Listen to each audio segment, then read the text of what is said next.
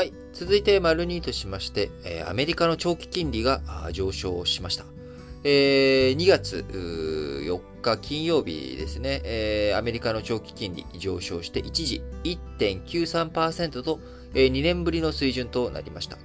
背景には2月4日のですね、えー、アメリカ現地時間2月4日、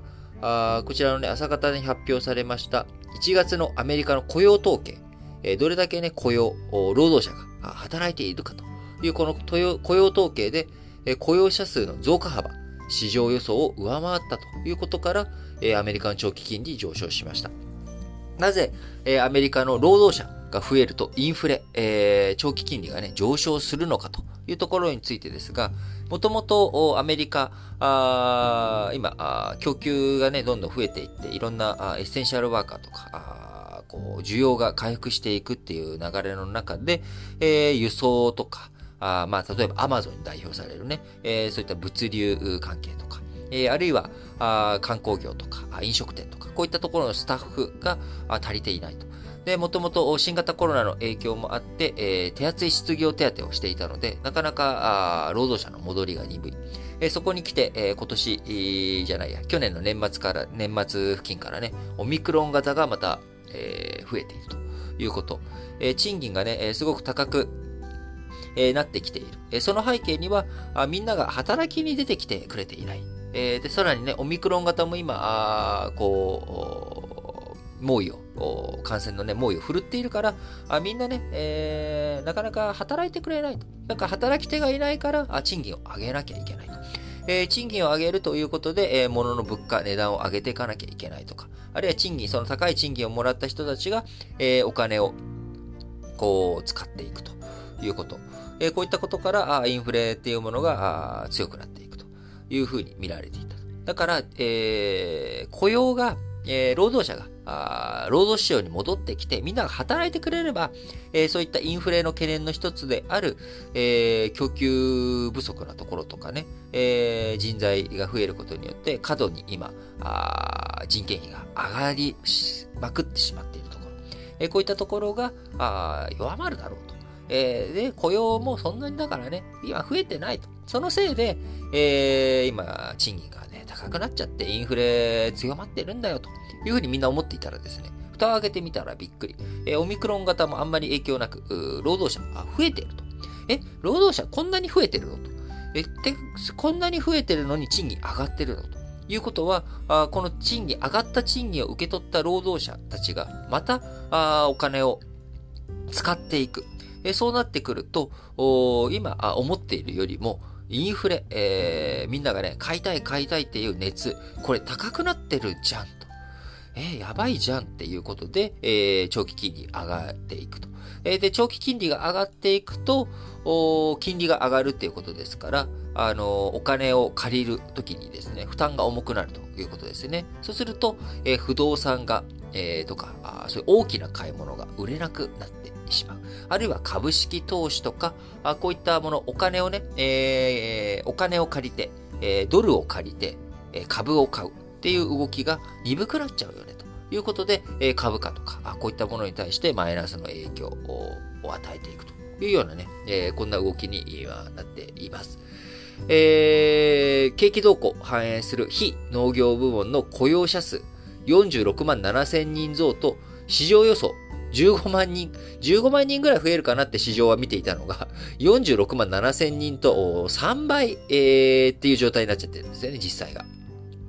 で、11月と、12月の雇用者数も情報修正されたということで、えー、JP モルガンによると修正幅としては過去最大だと言います。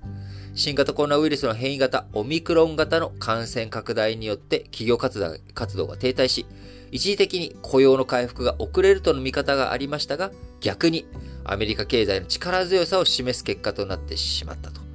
平均賃金も前年比、前月比0.7%、えー、前年同月比で5.7%増というような状態になっており、えー、3月のアメリカ連邦公開市場委員会 FOMC、アメリカの金融政策決定外交ですね。えこちらの中で、えー、0.5%、えー、0.25%じゃなくて、えー、0.5%利上げを決める確率。こちらがね、えー、みんなの考えが30%ぐらいになるんじゃないの？というふうに、えー、今あ、みんなシナリオがね、えー、利上げのシナリオが高くなっていくんじゃないのかということが織り込まれていき、えー、その結果株価とかにね、影響を与えているということになっております。え、アメリカ、ヨーロッパでね、金利上昇の圧力が高まっている中、日本にもこういった動き、波及してきております。日本の新しく発行する10年もの国債の利回り、0.20%と6年ぶりの高水準をつけ、日銀が許容範囲の上限としている0.25%が視野に入ってきております。接近していけば、日銀が無制限に国債を買う指し値オペを3年半ぶりに発動する見通しと。えー、こうね、みんなが、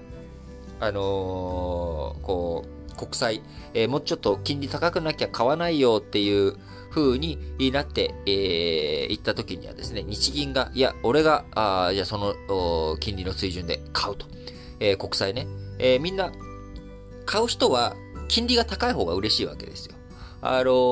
ー、で、それは国債買って、えー、金利が1%って言われるのと、金利が10%って言われたら、10%の方が、えー、100万円投資して、1%だったら101万円で返ってくるわけですけど、10%だったら110万円で返ってくるから、金利が高い方が嬉しいわけですよね。えー、でもまあ相場っていうものがあってし、周りの環境っていうものもあるから、金利、これぐらいの値段じゃないと、買えない、買わないって、まあ相互のね、えー、思惑が一致したところで、えー、買われていく。それが市場に任せていくと、このまま金利がぐわーっと高くなっていってしまうと、まあ、国債の金利が上がっていくということになると、国債のね、その金利負担が国とか日銀が重たくなってくるということになるので、金利は上がりすぎないように、えー、日銀が調整するよと、えー、場合によって市場に介入してですね、えー、みんなが、えー、1%じゃなきゃ買わないよっていうところを、いや、俺0.25%で買うからっていうようなことをしていくと。